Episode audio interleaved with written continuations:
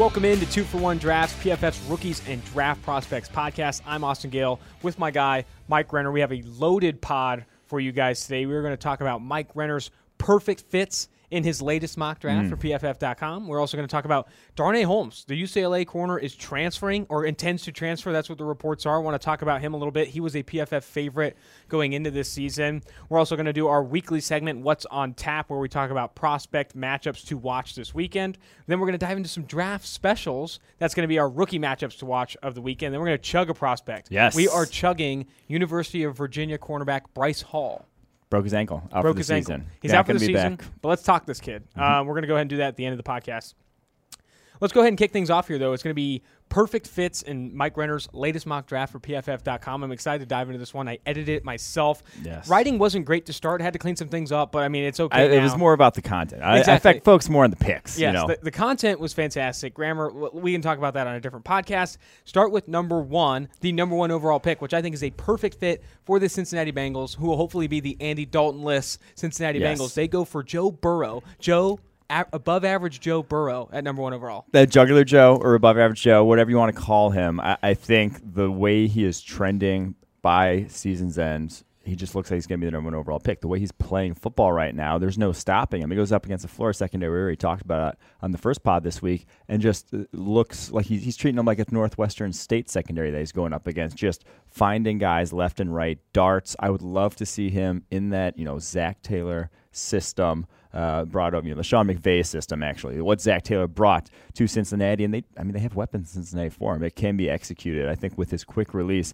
it would play very well uh, there in Cincinnati. So I, I don't think Cincinnati ends up with a number one overall pick. I think the, you know, the, the Dolphins, when it's all said and done, still hold will still be holding on to that title. But I do love the fit of Joe Burrow going to the Cincinnati Bengals. If you know, come draft day, they're up there at the top of the draft, looking at him, uh, his draft card. I'd hand that one in. We've been talking tank for Tua, or a lot of the media has been talking Mm-hmm. tank for Tua for a long time. Hear me out on this. Bomb for Burrow. Mm, bomb for Burrow sounds way better. bomb for Burrow. And I think with Joe Burrow, we've talked about it at length on the Tuesday podcast and on previous podcasts. He is very good on these NFL throws, throwing down the field into tight windows. He looks worlds better than he did in 2018. I want to talk to you about what do you honestly think the chances are that this rocket ship, above average Joe, flies all the way up to number one overall, takes over Tua, and bomb for Burrow becomes legit, and he is the number one overall pick. I think there's a pretty good shot because well, in the mock, I have Tua slipping all the way to 10 because I just don't think the NFL is as high on Tua as,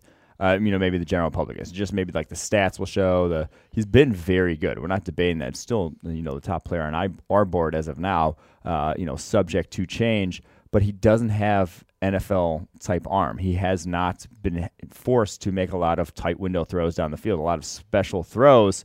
Only has, you know, was seven big time throws all season long compared to I think 16 for Burrow now is just not having to do as much for his yardage, which uh, I, can't hate, hate on. There's like on one hand, it's like yeah, take the easy route if you're the quarterback. If you, if you can hit your check down, it goes for first down. Hit the check down, go for the first down. Uh, but for an NFL you know evaluator, that's not always realistic. It's going to be a lot more difficult for him as soon as he steps on the NFL field. So from that perspective, uh, I can see the NFL being lower on him. I will say this: I, I, think you're right in that the hype maybe be too much on Tua. Maybe the NFL doesn't like him as much. The tank for Tua hashtag kind of taking over. But I think realistically, if you were forecasting or mocking trades, he doesn't fall to ten because I do think that quarterback position where it is lives right now in the NFL. There are teams that come up to go get the you know Justin Herbert True. or Tua Yeah, yeah, yeah. Tagovailoa. But, I, uh, you know you didn't forecast trades in this one. I think falling to ten makes sense if you're staying put with draft order. And one more interesting note on Burrow. His grade right now, passing grade 93.5, highest we've ever seen through seven weeks. Tied, tied with, who was he tied with, Austin? Tell us. Uh, Kyler Murray. Nope. Baker Mayfield. So tied with a guy who also went number one overall. Not also, I can't say that because Burrow hasn't gone yet. But that, uh, I mean, he's playing that level of football that is just beyond special, beyond anything we've really seen before. And he just has not had a bad game. I mean, when you're completing 79.6% of your passes, uh, there's not a lot of bad games on your tape. Next perfect fit on this one, it's going to be Alex Leatherwood, the Alabama left tackle, going to the Cleveland Browns, a Browns team that is in desperate need of offensive line help. And Leatherwood, switching from right guard to left tackle, has played very well to start the season, an 87.3 pass blocking grade for him so far this year. He's only allowed a few pressures there. He is looking the part of a top 10 pick, should make sense to the Browns. Yeah, he's really smooth uh, in terms of pass protection. I might take him. Oh, he's I might take him over Wirfs and, and Thomas. I mean, Thomas and Wirfs are special, freakish athletes that uh, are so uh, so physically dominant that I think it's going to work out at some point in the NFL. Leatherwood's not that level, but his feet, the way he uses his hands, uh, is very high level NFL. This tackle class is is going to be a legit one. I think you could see three guys, Leatherwood, Wirfs, and Thomas, when it's all said and done, going in the top 10 of this draft. That's how good they are. I'm not necessarily sure he's, you know, step on the field, dominate from day one, sort of ready, but going to the Cleveland Browns team uh, who would desperately need uh, help at you know I mean from we've seen from them definitely needs help at tackle. He would be a perfect I, I think the most the most pro ready pass protector of those three. And talk about a, a time where the off- the NFL needs some top ten worthy picks at offensive tackle. There are so many teams Yes. right now in the NFL that need offensive line help specifically at tackle. I think this would be a huge class to go get one. Go get an offensive tackle, draft one in the top ten. Maybe Leatherwood's your guy. And the interesting thing about this tackle class is they're all juniors. Uh, that's rare to see guys playing at this level. Like Leatherwood, only three pressures all season long, only three hurries. At, playing at that level as a true junior usually takes a, a guys a while. Andre Dillard was a redshirt senior coming out last year. Dalton Risner, redshirt senior. Like the guys we end up liking, the guys who grade out highly do so in their you know redshirt junior, redshirt senior years. This guy's already you know just a true junior doing what he's doing. So that you know when you're that young already getting the job done is very impressive. Mm-hmm. Let's go to your next perfect fit here. We're going to go to the Denver Broncos. John Elway just getting his guy. This is John Elway to a T. Justin Herbert going to the Denver Broncos at number 13. I was gonna say this one's not necessarily. The other one's a perfect fit in terms of like scheme and need, and this one's a perfect fit in terms of John Elway watching Justin Herbert's tape is probably just like salivating watching him. Mm-hmm. He's probably just like that's me. You know, that was me 30 years ago watching this guy because he throws just a gorgeous football uh, like repeatedly, and when he. You know, when he does take his chances on the football field, he's usually accurate. Like this isn't a Josh Allen situation where, dude, he's got a cannon, but you don't know where it's always going. You know where it's going. Like he's pretty accurate with the football, but he's just the, the decision making, uh, the knowing where to go with it is not there compared to other guys in this class. And so I think he's he'd very much fit. You know, if, if John Elway's going to fall in love with Drew Lock, he's going to fall in love with Paxton Lynch. He's going to fall in love with Justin Herbert. So mm-hmm. that's why I think that one's a perfect fit. Staying on Herbert a little bit, I think he's received some flack on this podcast. We've talked about it a bit. We're not as high on him as maybe mm-hmm. others are. Looking specifically at the numbers, an 87.0 pass grade so far this year. He's got 12 big time throws. Those are our highly graded throws in PFF system. Five turnover plays, not where you'd want him to be. You'd like to see him cut that figure down. Only one interception. I think that's where PFF grades can help you. Seeing those turnover plays, plays that should have been an interception mm-hmm. or were fumbled that don't really get heavily There's a lot of fumbles, scrutinized yeah. in the box score. Um, so you know, looking at those grades and, and, and looking at his production, where do you again, where do you need to see him improve? And is it possible to kind of reach that level? And you say this to decision making. You like to see him be more of a gamer in these yes, big that's, games. that's that's probably the best word. Be more of a gamer. Like he's just not uh, a guy like Deshaun Watson had a lot of bad decisions Mm-hmm. in terms of a lot of turnover where he plays in college. But he found a way to win. When it was crunch time, he was, you know, making big time throws. He was taking chances, good chances with the football down the football field. Justin Herbert doesn't take those chances down the football field. It's you know he's one of those guys where it's a third and ten, and he, he sees his check down open, he goes to his check down. When it's like, no, you really can't do that. That's not like that's still not going to get you a first down. Try to make that throw, give your guy a chance. He doesn't have that sort of creativity to do that down you know, the throw making down the football field. Just has not been there over the course of his career. Uh, and then he also does have a serious fumble problem. Uh, already five this year. Uh, I, I think he had something like seven or nine last year, seven the year before that. Like fumbles have been an issue for him. So fumbles mixed with decision making, uh, he's dropping. Can you- Burrow's passed him on our board. Fromm's close to passing him. Uh, you love the raw tools, but those are only going to take you so far. Can you think about a quarterback in mind, a comp? And I know this is a little bit on the spot, but that has all the tools, that has the ability to make any throw on the field, throws such a pretty ball, but doesn't do it. You know, doesn't do it when he should, and, and doesn't take advantage. Steve said Jeff George back from the day, who Oh, the wow. number one overall pick way back when from Illinois. Uh, went to the Colts. Uh, I didn't scout him. Obviously, I was like six, but um, but I think there are there have been quarterbacks who can you know physically put the ball where they want to, just decision making wise, have not. Interesting.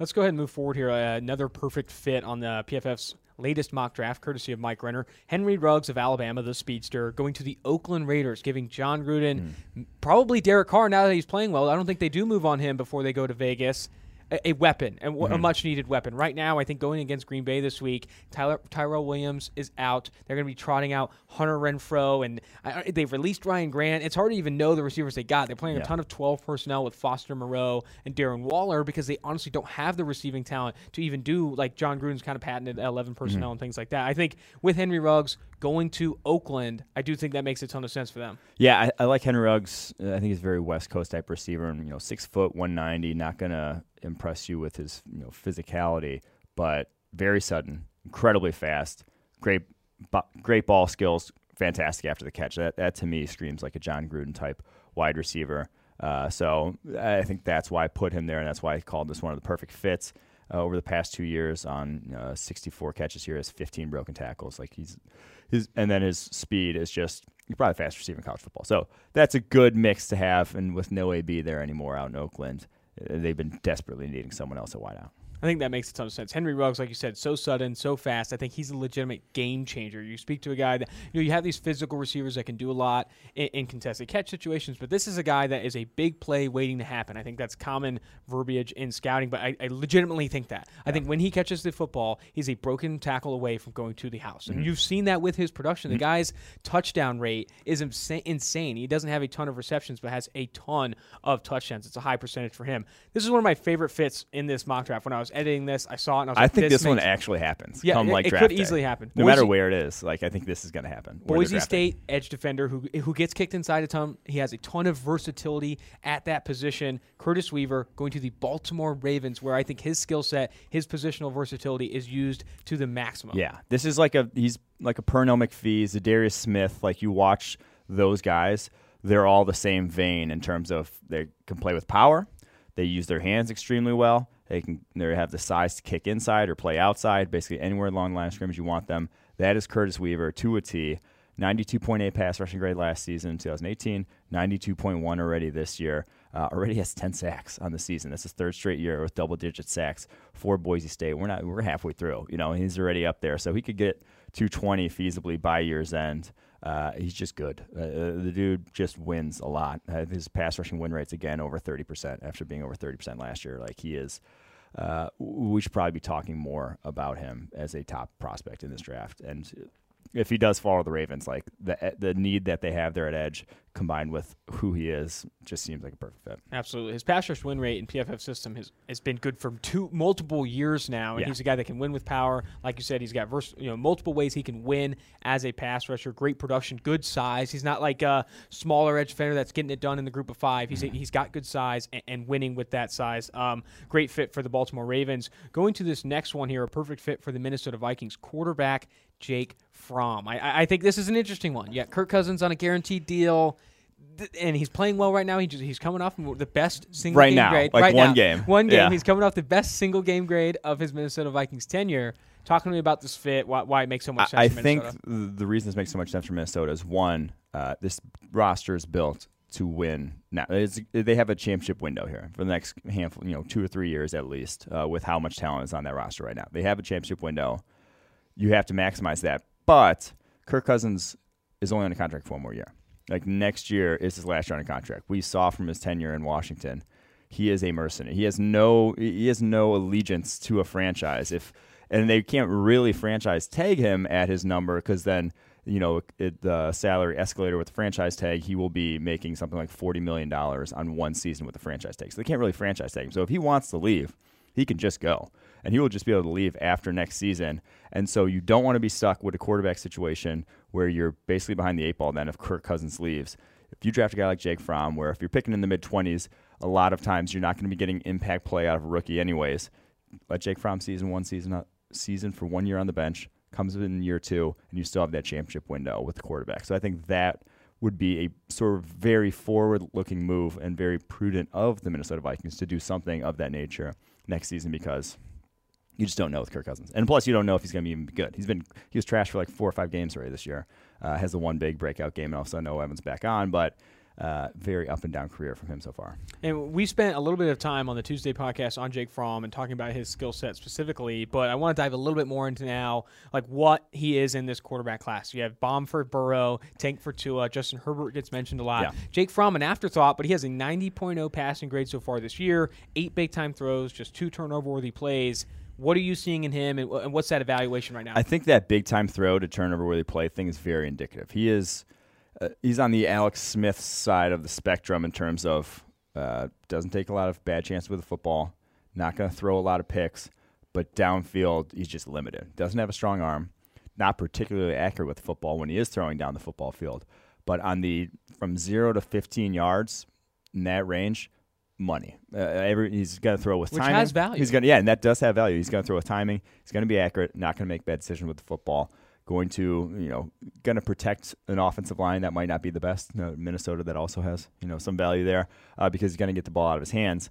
But after that, like I said, he's just he's a limited quarterback. That's why he's still fourth on our board in terms of our quarterback rankings, and why I think late tw- you know in the late in the first round would make a lot more sense for him than a top 10 sort of pick. What's interesting about this kind of quarterback discussion for this year's class is I don't think there's a Josh Allen. There's not a super inaccurate passer that's being in the conversation yeah. for the first round. And I think all of these guys, you know, some some are more accurate than others, but none of them are as inaccurate as maybe what Josh Allen was and what Lamar Jackson was. And I think mm-hmm. that in and of itself makes this a very good quarterback class. Being able to bring in quarterbacks that you know are going to be at least above average from an accuracy standpoint at certain areas of the field. Jake Fromm, not the biggest arm like you said, yeah. but I think that's interesting to see with this class because I think other classes it's been a key separator between he's very accurate with the football and this guy is not and a little yeah. bit more sporadic. Yeah. Uh, let's go ahead and go point. forward here. Um, we have two more perfect fits before we dive into what's on tap. Tee Higgins to the Green Bay Packers. If you want a big receiver, and I'm quoting you that tweet. Yes. If you want a big receiver T. in Higgins this class,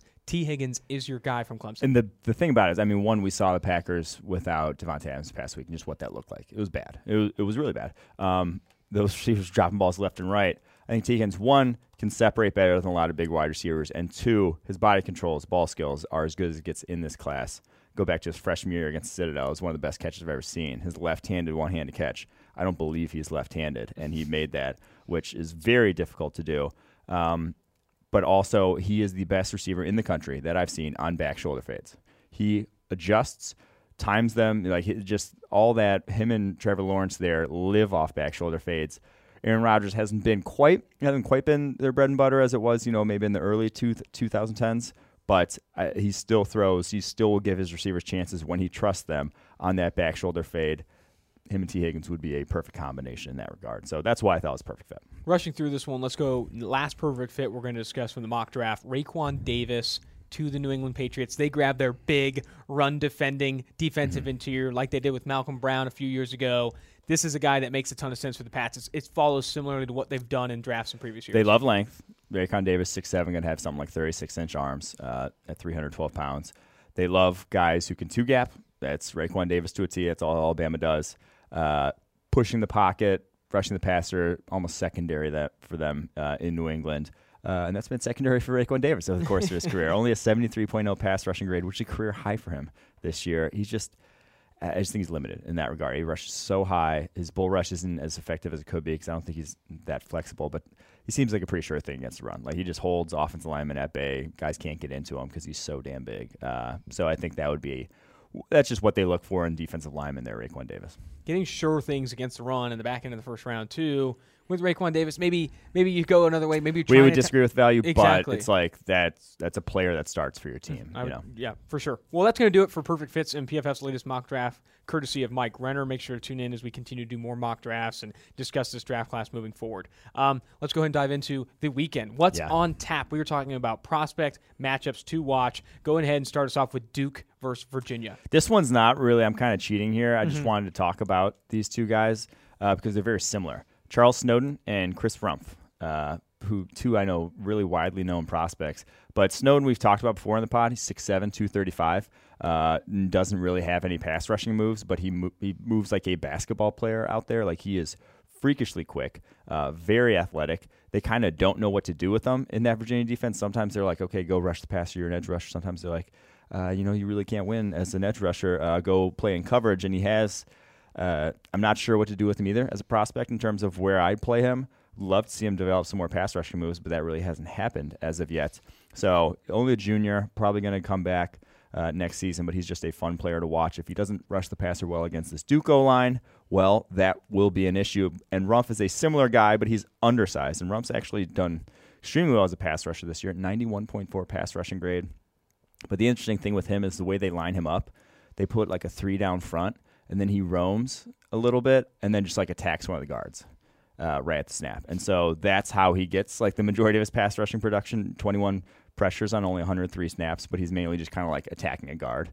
And so he is very quick, uh, good length. Only 6'3", 225 though. Like so, I don't know what to do with either of these guys. That's why I want to talk about them. I don't know what the hell they are as prospects, but they're both very fun to watch, both very athletic, and I think uh, in the hands of a little creative defense coordinator, they could have some value. It screams New England Patriots for me. What they've Mm, done to yeah. get good production out of Kyle Van Noy and um, Jamie Collins. He is could so, play, yeah. I I feel like if you look at Kyle Van Noy, he played a lot of off-ball linebacker last year. Rushed the passer a ton, but not as much as he is now. They've rushed Mm-hmm. him over 80 times this year. I think he was close to that all of last year. I think Yeah. they play to player strengths, Strengths, and yeah. move people around and love that versatility so much that I think when. Mm-hmm. you have players like this, there are there are defensive coordinators that don't touch these guys. I would never, I would never, I would never coach this guy up. I can't play him at edge. No, it's like yeah, this doing it. guy's not a six technique. No, yeah. Exactly. And but there are defense coordinators like, you know what? I think I can do this with him. Mm-hmm. I think I can play him this way and, and get positive value. And I think that's what it screams for me for New England Patriots. Um, let's go ahead and move forward here on our what's on tap. LSU at Mississippi State. You got bomb for Burrow there, but you're talking about some other guys. Yeah.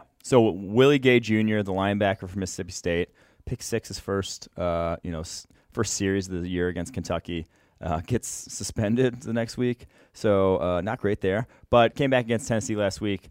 Will play this week, I believe, against LSU and him versus Jordan Jefferson. The matchup I want to see because Willie Gay, Jordan Jefferson attacks the middle of the field from the slot. That's where a lot of his routes end up going. Justin Jefferson. Justin Jefferson. Sorry. No, good. Justin Jefferson, that's a lot where a lot of his routes attack. So Willie Gay will be there in coverage on him. Just want to see that sort of matchup, just how they just how they go up against Garrett. You Not don't gonna be a ton of routes. Yeah. You don't normally talk about off-ball linebackers going against receivers, but I think that's a lot of where Justin Jefferson's productions has Yeah. come from. You hit me with that stat on the Tuesday podcast that he has so much production running against zone over the middle Mm-hmm. of the field. You have to see maybe Willie Gay come in there and stop that. A name that you, we haven't talked about a ton, but he'll be in this one too, going against a very good quarterback and a good receiving corps is Cameron Dantzler. Yes. The Mississippi State corner. This is a guy that when I was watching him before the season started, thought he had had you know he's got size, got length, and I think he had some good coverage ability. And now this year, 82.2 coverage grade on the year. He's only allowed four receptions in coverage on 12 targets and 111 coverage snaps. So I, I liked him coming into the year, but I liked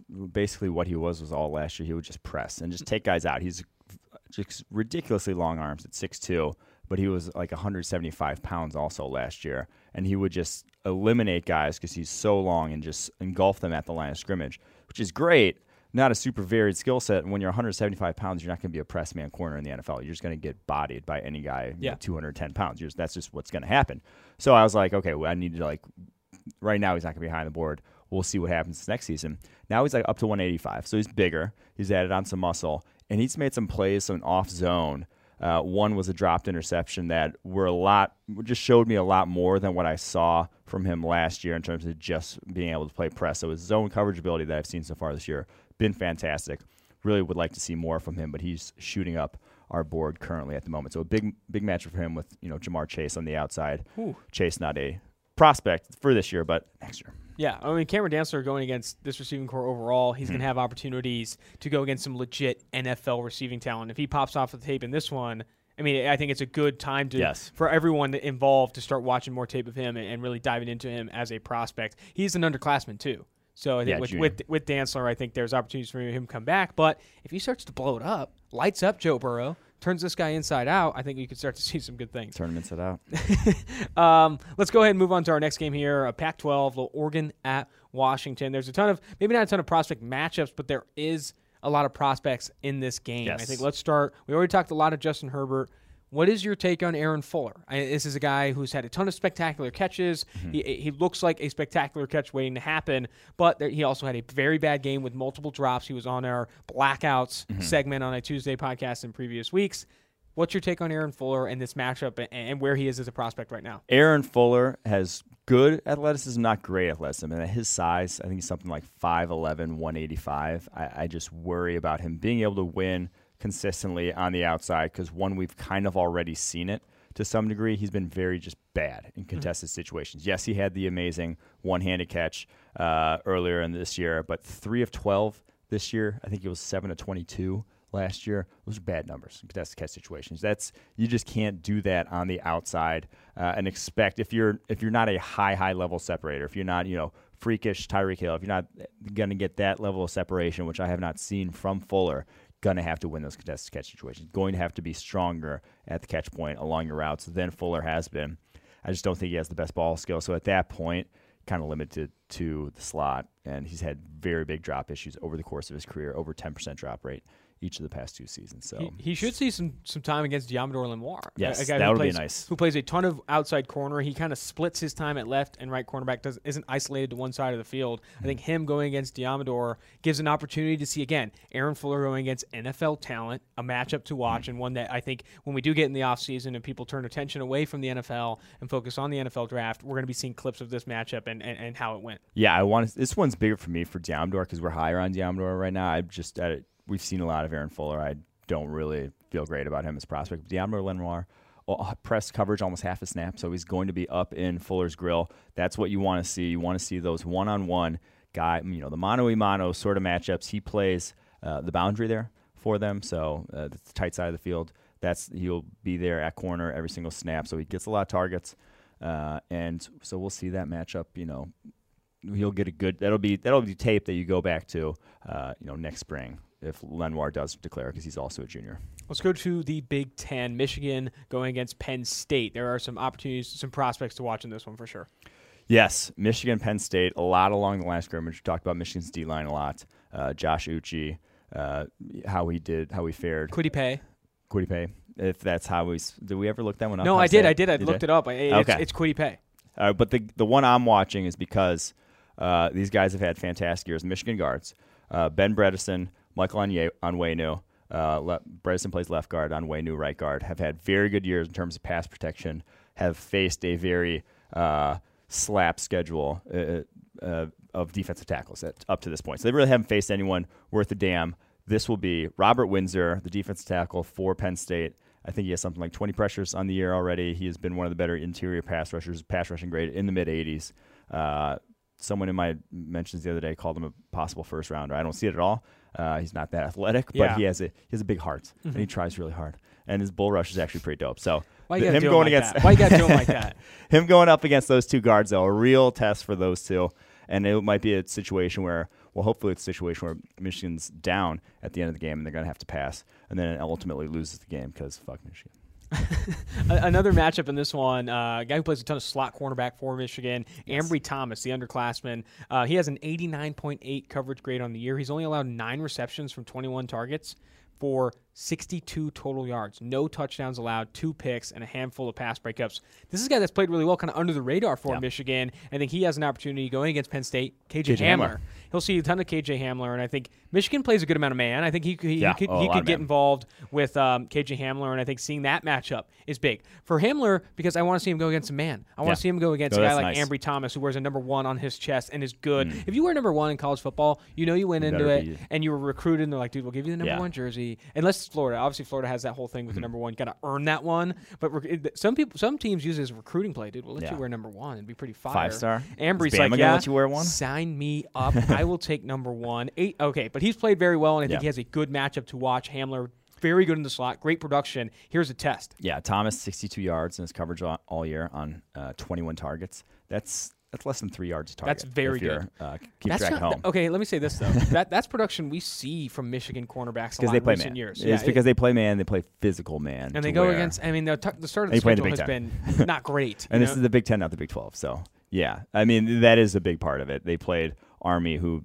passed six times all game against them. So that that's going to help your coverage numbers. Jeez, also, Wisconsin, yeah, passed like none because they didn't have to in that game. So that's a that is a part of it, but uh, he is talented. I, am not uh, ready to put him in close to the top cornerback yeah. group. I don't think he's at that level yet, but for a junior, we like we've seen. It's frustrating because you look at his best games on his schedule: Middle Tennessee, great game; Rutgers, Iowa, Illinois. You, you want to see more him go against Big Twelve offenses Yeah. and, and get the reps in the slot. Maybe against, just anyone who's yeah, yeah, anyone who's good. So I guess that that is unfortunate. I think Ambry Thomas, you have this, this is why you Yeah. have to pay close attention to the player evaluation. You can't look at even just the advanced stats for Mm-hmm. PFF because this guy's going against one, he's going against bad offenses that won't test him a ton in the slot uh, with with good talent, and two, I think. You need to see how he performs against other competition, all that kind of stuff. So I think it's important for Ambry Thomas to kind of turn on the tape, specifically for this matchup. Mm-hmm. Let's see how he handles KJ Hamler. Um, going forward here, let's go Tennessee against Alabama. Alabama always a kind of a prospect warehouse. There's always guys coming out. A name we haven't talked about a ton though, Jedrick Willis Jedrick. Jr.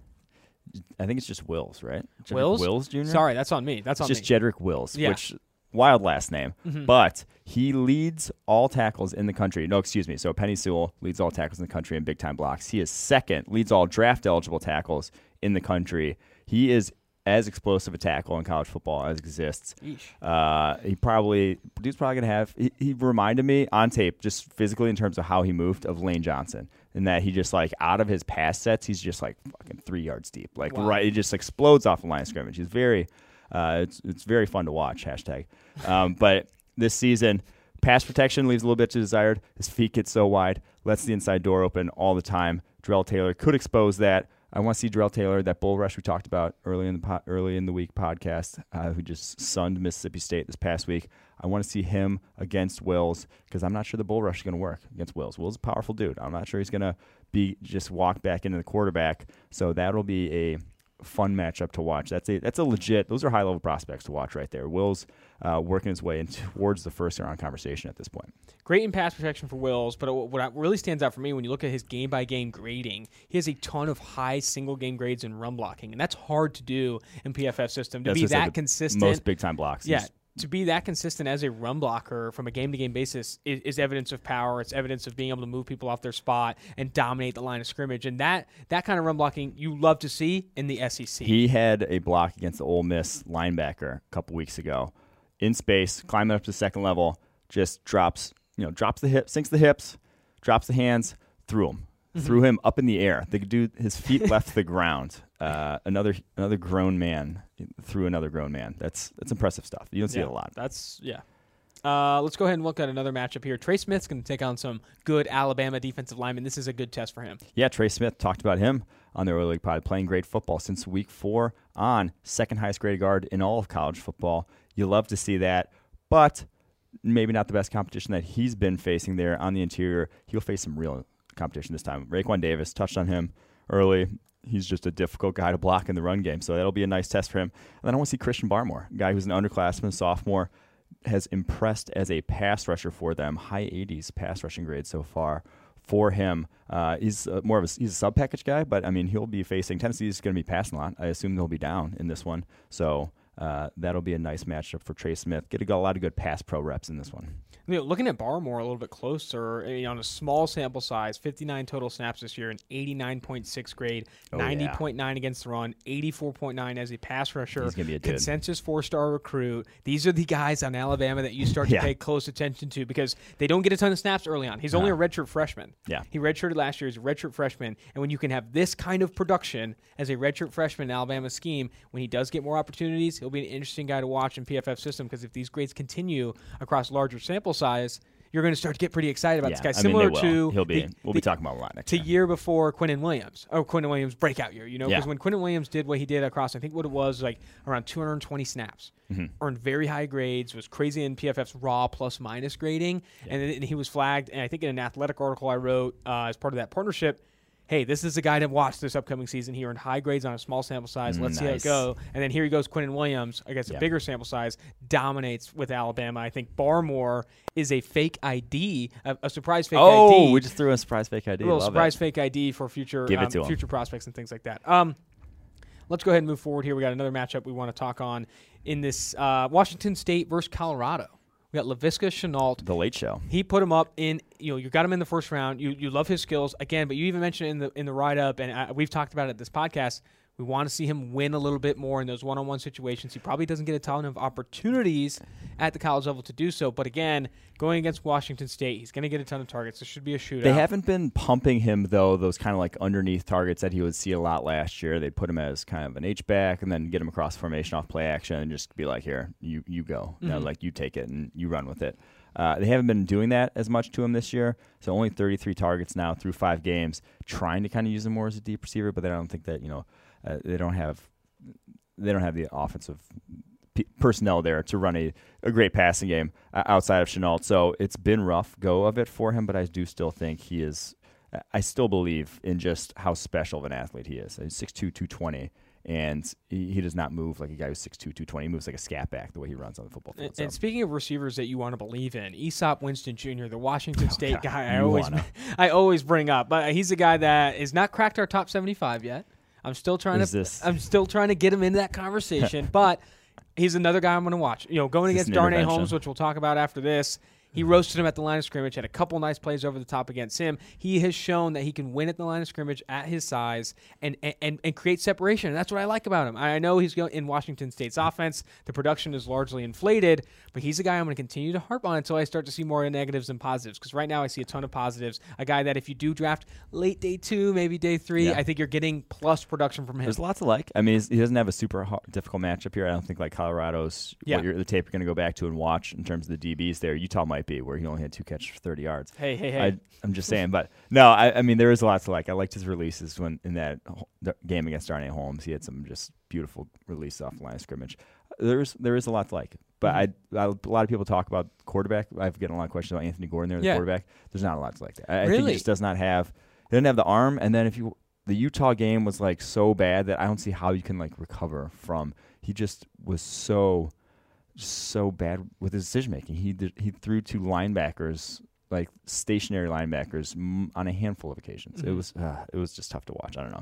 Yeah, with Anthony Gordon, I think people see the production in Washington State scheme. They had that big game. Gardner Minshew. You, you look like, at oh, the, the, UCLA game where each team I think put up like what 50 plus points, and people were like, yeah. "Let's go!" Gardner Minshew's having success. Luke Falk's having. Uh, I mean, he just got released.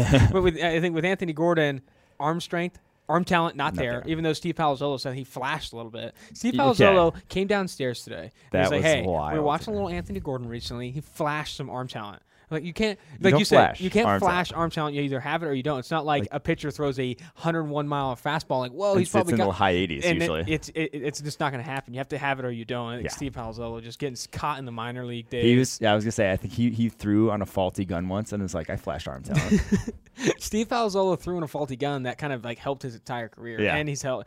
Okay, fun fact on Stevie P. I don't. People probably know this, but Steve Palazzolo, when he was in the minor league days, nickname pitching tower of Pisa because he's Italian. he's that tall, and I think he's got a nice little lean. But they wrote a feature on him. It was fantastic. Man, if he would have made the big leagues, he would have been famous. Like, oh, very, dude, pitching tower that, of Pisa with that, with that hair, with that little curl thing he's got going on, and especially because he was like right in the Kenny Powers. Like yes. when uh, Eastbound yes. Down was coming out. Yeah, yeah.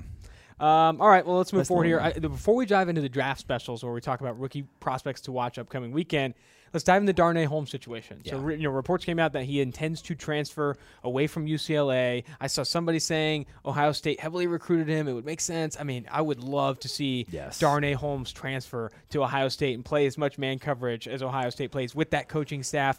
I think maybe that's a pipe dream, but given that he is transferring, he's obviously coming back to school, will not be in the 2020 NFL draft. Yeah what do we need to see from him? Let's forget the school. It's going to be hard to predict what school he goes to, but what do we need to see from him with his new school to really start to project him as a top talent? I mean, I'm glad he's transferring because he, he did not improve. Mm. Like over from last year to this year, is the same stuff at the line of scrimmage that he's just getting turned around, same biting on double moves. It's just been not good, like objectively bad here this year for him at UCLA. So glad he's you know new situation, getting some different coaching in his ear. But he has a lot of speed. He's got the f- great frame for the cornerback position, not not in terms of length, but like he's a solid. Uh, I think he's a sure enough tackler to play at the next level. But yeah, you just need to at his size, he needs to be a sticky type of cornerback to stay on the outside. Uh, and he just he's just too sloppy with his feet, just too jumpy, uh, too anxious to make plays at every level of the football field. And now we loved him because of some of those plays. You know, the slant route against N'Keal Harry that he jumps the deep ball against Marquise Brown, but I think someone needs to reel him in and tell him when to make calculated decisions with those uh, playmaking opportunities. Improved coaching, improved technique would help him a ton. He's already graduated, which Yeah. will help us So he's yeah, exactly. eligible next year. He'll Exactly. be playing. Yeah. He'll be playing next year. With Darnay, too, I think when you're watching him, I think you speak to that aggressiveness.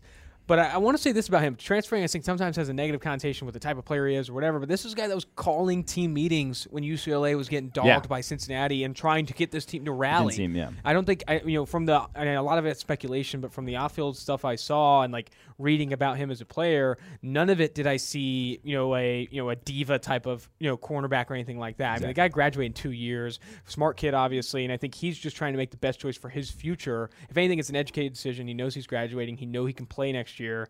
I think it, I'm looking forward to seeing where he goes. Crossing my fingers at somewhere that plays a ton of man coverage. Notre Dame. dude. Notre Dame, get out of here. Um, but yeah, we'll see. DVU. DVU. Is he going to go to DVU? Stop. Where's DVU again? Um, Notre Dame now. All right, so let's go ahead and talk some rookie matchups. Well, rookie matchups and also rookies to watch and some upcoming games for the Sunday slate. This is our draft special segment. Um, let's go ahead and start with the Oakland Raiders going to Lambeau as five and a half point dogs to the Green Bay Packers. Uh, the, the- you know, the Raiders, I want to start with this, have two rookies that are performing pretty well right now. I think that both of them, among the entire 20, 2019 class, have top 10 overall grades. Josh Jacobs, who has been very good on the ground, still needs to get involved as a receiver. And Foster Moreau, the uh, Uh, LSU tight end, has had some mm-hmm. success with tight end production too. A lot of it's scheme, but he's made some plays after the catch. I think he surprises people with his athleticism. Two rookies that are really like adding a ton for this team right now when the offense is kind of looking for playmakers. Josh Jacobs, guy who should have a big game. If you're gonna have a big, if any one of these guys, Clelin Ferrell also on this list, gonna have a big game for Oakland, I think it's Josh Jacobs because of the way the Packers sort of they will give you favorable looks against the run. Like they are begging you. They will play light boxes. They will play these you know bare fronts, which is three down linemen, two outside linebackers, and then one linebacker behind it. So you have six guys in the box, and then they say those six guys stop the run. There, so there will be a gap down. You'll, there will be a gap that is, you know, technically open because they're asking guys to play multiple gaps at the same time. Uh, so there will be space to run. Josh Jacobs, the guy who's just got a, you make one man miss in this Packers defense, you get a big play. Uh, usually against this against the Packers, that's just how they're set up. They want to stop the pass, and so I think there will be opportunities for him. From what we've seen from him, I think he's gonna make most of them. I think he's going to have a big game this week against Green Bay. All right, let's go to talk Clelin Ferrell a little bit. I put him on Oh, this list not because to? he's not going to have a big game, but I think going into this game, he is one of the lowest ranked edge defenders in pass rush grade and pass rush win rate. I think there's only two that are worse. Hmm. He's going against David Bakhtiari and Brian Bulaga. It's not going to if he's Tough. healthy. He missed the last game, but they're Yes. coming off a bye. I think he is healthy now. He will be playing in this one. It's not going to get better for him. I'll tell you that. He, he gets kicked inside a ton. I think he gets stonewalled against guards against Green Bay as well. I do not see him having success, and this is a bad matchup for him. But again, it's another opportunity to talk about his body of work. He was the second edge defender the taken fourth up- overall pick. Fourth overall pick. like this pick. dude. This is the fourth overall pick, and he is the lowest passer win rate of any. You know, he's the wor- Yeah. he's the worst full time starter in the NFL right now in terms Mhm. of rushing the passer. Like it's you drafted him. Okay, I'm just done. it's, just move it's, on from that. it's it's just not a great You start for Cleveland things. Farrell, a guy who's John in des- son's going to DM me again.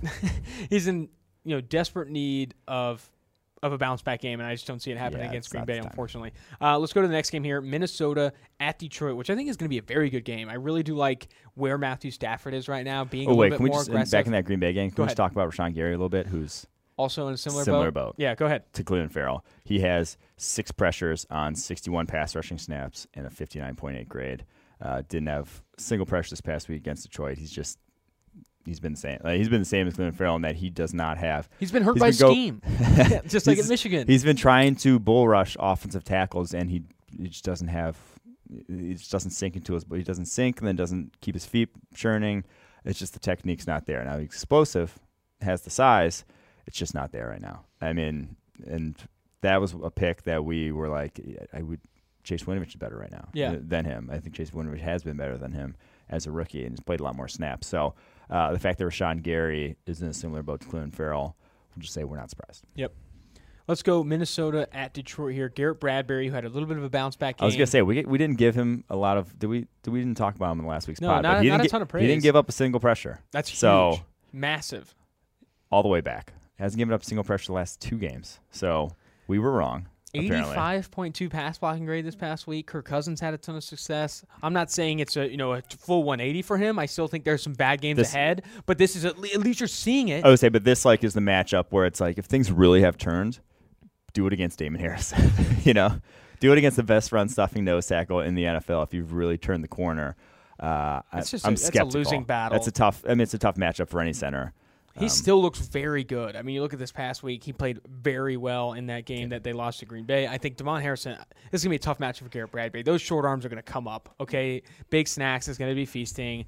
I, I'm nervous. I think Garrett Bradbury, like you said, has an opportunity to put his foot in the ground and, and stonewall Damon Harrison and really kind of announce himself as you know, you know what I've I've righted the ship. I'm ready to be a legitimate player for this team. I'm a first round talent, and if he does it against Devon Harrison, I think you have to be really excited for that. yeah, no, this is a good matchup for him. So. All right, uh, talk to me about T.J. Hockenson. He's going against a, a good, very good linebacking corps in Minnesota. There's a Mm-hmm. good secondary. That defense is, I think, a little bit underrated from a talent perspective. T.J. Hockenson will have a, a game to uh, a matchup for sure. Yeah, TJ Hockenson, I mean, he's had since he had 131 yards in week 1, he's only had 56 since. And and I just I think this goes back to the larger conversation. I don't want to make it hard eval of Hockenson who had a, you know, had an opportunity to fade uh, last week against Adrian Amos.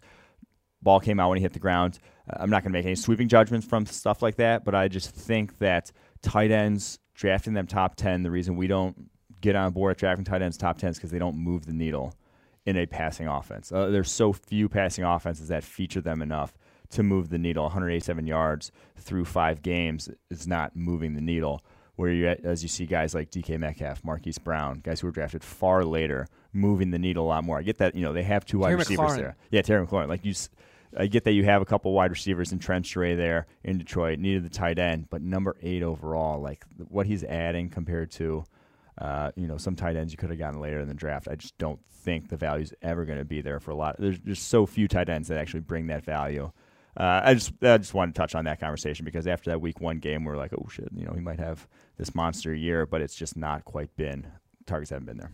For sure. I mean, you talk about we've talked about tight end evaluation overall on this podcast a few times. I mean, so much of the production is scheme, Scheme. And, getting people and scheme getting them open and them doing things after the catch and mm-hmm. adding there. That's why you see a George Kittle and a Travis Kelce have so much success because they're legitimate catch. athletes Yeah. and they make plays after the catch. George Kittle broke the record for PFF yards after the catch from a tight end. I think from all players even. Yeah. It, it's insane what you if you have a tight end that when you scheme open makes some significant plays and stiff arms people in the dirt mm-hmm. and, and gets yards after the catch, it's a different story. Yes. But if you get if you have players that ne- Hockenson, yeah, exactly, zero broken tackles. that's not good. Yeah. You know, in a word, not no two words, not good. yeah, say in one word. Uh, Arizona at New York Giants. I think there's some interesting prospects in this one. two two probably O O'Roy, D Roy favorites here. Oh, What'd you I- say? You're, you're going to abandon Gardner Minshew like that? Okay, I Brian mean, Kyler Bur- Murray. I, I get that Gardner's like the hype, but I think I feel like Kyler Murray. Uh, Okay, if he continues what he's doing now, so let's talk a little bit about Kyler Murray. Over Okay. the past two weeks, he's had fantastic games for a rookie quarterback. He's really turned the corner these past two weeks, playing a lot better. I think he's got a feel for the system. He's being a little bit more confident and running the football. A Kyler lot has a higher grade. Are you gonna go against our grades, Austin? I'm not going against our grades. I, I- maybe I'm just a big fan of a mustache. I Yeah. don't know. Okay, don't dive into my. It's- I mean, know- I see your your, your Google right search there. history, It's okay, right on the back of your computer right now. Oh, that's true. I mean, how can I go against? Um, anyway, Kyler Murray has played really well in the last two weeks. Has started to run the football through design runs and have success. He looks speedy, still putting the ball very accurately down the field, which you'd love to see. Kyler Murray maybe is a favorite for O'Roy. yeah, and he's going. He's got this nice little stretch here: Bengals D, Falcons D, Giants D, where it's just. Mm, That's just- a, that's a nice yeah. pair, three D's right there that Just- are going to yeah. be pretty nice. Um, take them all down yeah. uh, on a Um, Saturday, Sunday night. Um, Alrighty then. No, but he. I mean, it's a very. He's gonna. I just expect him to go off again. Like Mhm. that's. He's looks like he deserved to be the number one overall pick. Absolutely. Going to the to Dexter Lawrence, he's the highest graded rookie in football right now. He was highlighted that on our uh, in recent weeks and highlighted that in our articles on the site. Dexter Lawrence playing very well. We turned on the tape just before the podcast to kind of get a big in addition to the production taste of what he's doing. He looks quick off the snap. Yep. Can actually rush the passer, push the pocket, beating blocks quickly. Had a good game against Tampa Bay.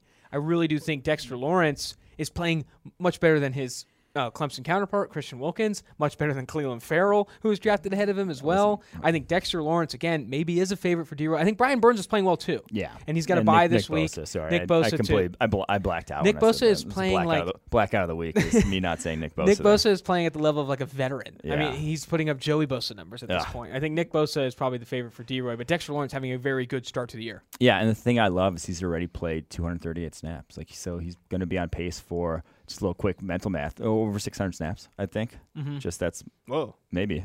Um, beautiful. but over 600 snaps is a good a, a, a- that's good for a nose tackle. Like he's Mm-hmm. playing more than now. I still would love for him to shed 20 to 25 pounds and play more like 700, 800 snaps. and I would love to do the same. Okay, but it's not. It's not But that yeah. easy. I mean, diet starts tomorrow. So, uh, So- but so you Dexter talk about Lawrence still playing well at that at that at that uh, which I think they listened to the podcast because I remember going into maybe week three or week four, we were saying, "Hey, he's only still only playing around 30 snaps Yeah. a game." And you're like, you, if you're going to draft him in the first round, 17th overall, this guy needs to play 50 plus snaps a game to really get that value. In the two games in, in week five and week six, over 50 50, plus sna- snaps yep, a oh, yep, over 50 snaps played, an 83.0 overall grade against Minnesota, an 84.2 overall grade against New England.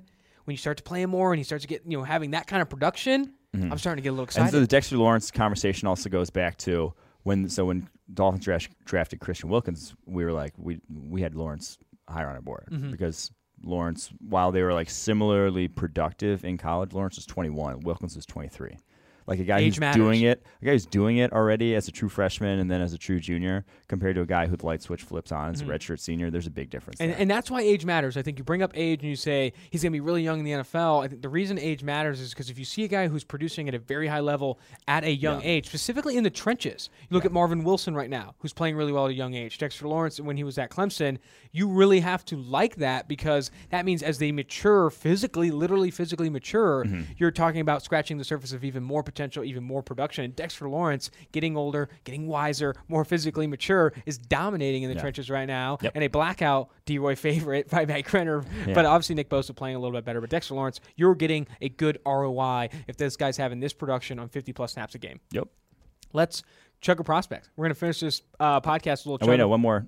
Just want to talk about a guy we haven't. Oh, that's right. You're right. Texans going to the Colts. Charles Omenihu, the Texas edge defender. He played some DI there. He's moved in, moved around on that line of scrimmage. He's doing the same kind of role with the Texans. He's taking on a very good Colts offensive line. Braden Smith, second year guy, has played very well. Uh, Anthony Castonzo, Quenton Nelson. That's a very good offensive line. He should see some good matchups. He's earned a high grade on a small sample size. I think he's only rushed 97 times, rushed a passer 97 times, but. On those snaps, he's got a high grade. He's, he's Yeah. performing well. Fifth rounder. Yeah. Fifth rounder, Omenihu. well We- above expectation. We liked him a little more. We liked him. We had a seven fifth overall player on our draft board because he went to the Senior Bowl and looked a lot different than what we saw on tape in Texas. Because he did not grade well out during the regular season, but had this I think the second highest win rate of anyone at the Senior Bowl uh, that year that week in the practices for the edge defenders there. And one of the things was on his Texas tape, he's playing three four defensive ends. So he's playing head up with the tackle with uh, in a four point stance where like that you'll just never be asked to do that in any level of, of pro football. Like that, that just does not happen. You're not there's not defenses that are playing in the frog stance like that. And so it's just anything he does at that point you're just like i don't know what the hell am i going to do with this? Like Yeah. that's not that's not conducive to rushing the passer. It's conducive to two gapping a tackle uh, and being able to make plays against the run in college but we don't really give a shit about that. We want to see pass rushing production. And we saw that from at senior bowl. Super long arms fairly good bend, uh, and so ended up 75th on our board. And we've seen him uh, not been fant- not been incredible out the gate, Mhm. uh, but he does have an 80.1 pass rushing grade. Like he has been winning, been walking back opposing offensive linemen at 6'5", 280 with long arms and a little bit of bend. That's a nice little combination. They move him all around that front there for the Texans. So uh, nice. Uh, it's looking like a very good pick there for a fifth rounder, doing well above expectations. I've got uh, two things off of that. One of them is a confession, and the Yeah. other thing is a question. First, I played the frog stance in high school. Oh, I man. played D line, and I had the four. I had all hands down. It was not good. No one told me differently. I was pretty good. Well, you did it just on your own. Exactly. Yeah, I just did it on Oh, my own. damn. Yeah, It was it was not great. It was not Yeah. great. Anyway, um, and the question, I want to hear more about the Senior Bowl stuff. I think you know, you, you, it's small sample size. You shouldn't put all this weight in the Senior Bowl, but I think you have a good take on this and that specifically for the trenches and, and even the wide receiver position. Yeah. When you, you can get way more one-on-one opportunities at the Senior Bowl in those practices that are so heavily Yes. tel- televised than you often can get during the season. I think that's where you see like a Charles Omenihu look good in one-on-ones, where you see other receivers look good in one-on-ones. Yeah, so it is still a small sample. Even the most the most one on ones you're going to get there, pass rush uh, versus you know pass protect, something like twenty. Like you're not Mhm. going to get more than twenty.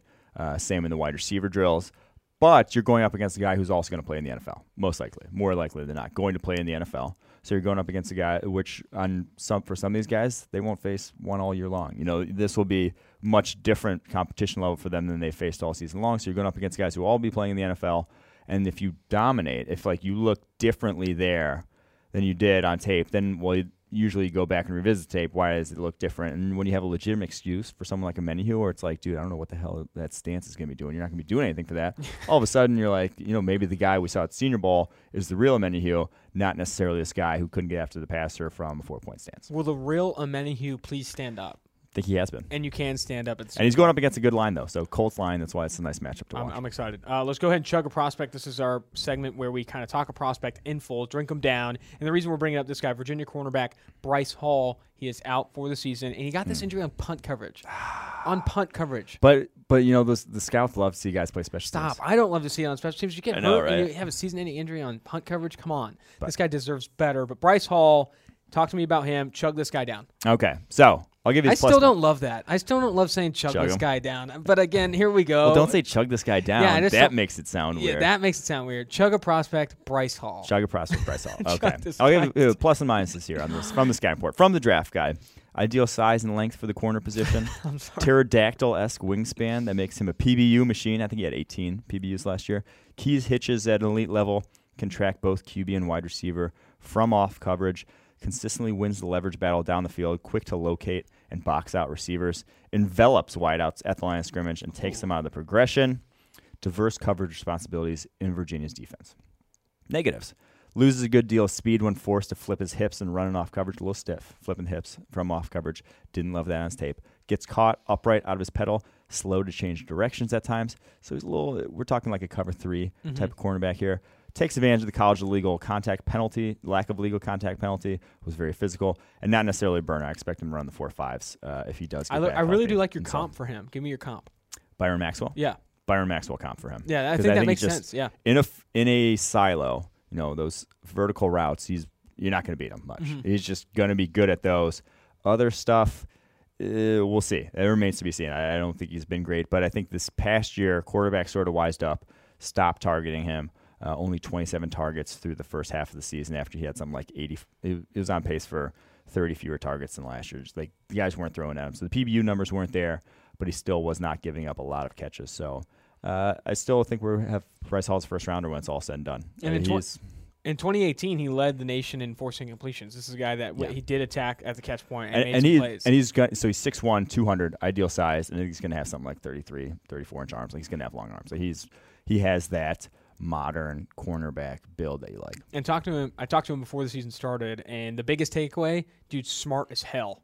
Yeah. Really smart guy. Played co- wide out in high school. Talked a ton about film study, picking up tendencies, more than just player tendencies. He talks about recognizing route combinations and formations, what personnel are they in, and, and, and he Oh, even you, was. you love that. I, love, that. but Uh, yeah. Who doesn't love that? I mean, you talk about you talk about these guys and the, all these, these like the best athletes in the world. These are the Mhm. best athletes in the world that go to the NFL. What I love more than that is people that pay attention to this complex game that we at PFF talk about Yeah, all the time. yeah. We talk about the complexity of the game more sometimes more than we talk about player evaluation, scheme, personnel, how it affects things, and Hmm. man versus zone coverage, all that stuff. Why is it no different when this player who's actually executing these complex schemes isn't also as invested as like the analysts and stuff like that? I think it's That's a nice little rant. I, I'm sorry. that. I, I'm sorry, but I, I really do feel that way. I said it was nice. I really do feel that way about the players Mm-hmm. because there's so so often we talk about coaches who don't put a good scheme together or like Still real to me. Exa- it. it's still real to me, damn it. But again, I, I really do appreciate the guys like Bryce Hall and the guys like Jonah Williams. These Uh-huh. other guys where you talk to them and like I watch a ton of film. I try and master class the offense or the defense Yeah. and opposing scheme and all that stuff because I know that stuff matters and it does. And you see that on tape with Bryce Hall. That was my rant, and, and I feel I feel good about that. You chugged him down good. I chugged him down. We're going to change the verbiage on that segment, but we are not changing much about this podcast. We are hitting. I didn't even say this, but you can tune it at, at the beginning. I usually say this, but you can tune into this live on YouTube Tuesdays and mm. Thursdays. You can also catch us on Spotify, Stitcher, and Apple Podcasts. This has been Austin Gayle and Mike Renner on Two for One Draft.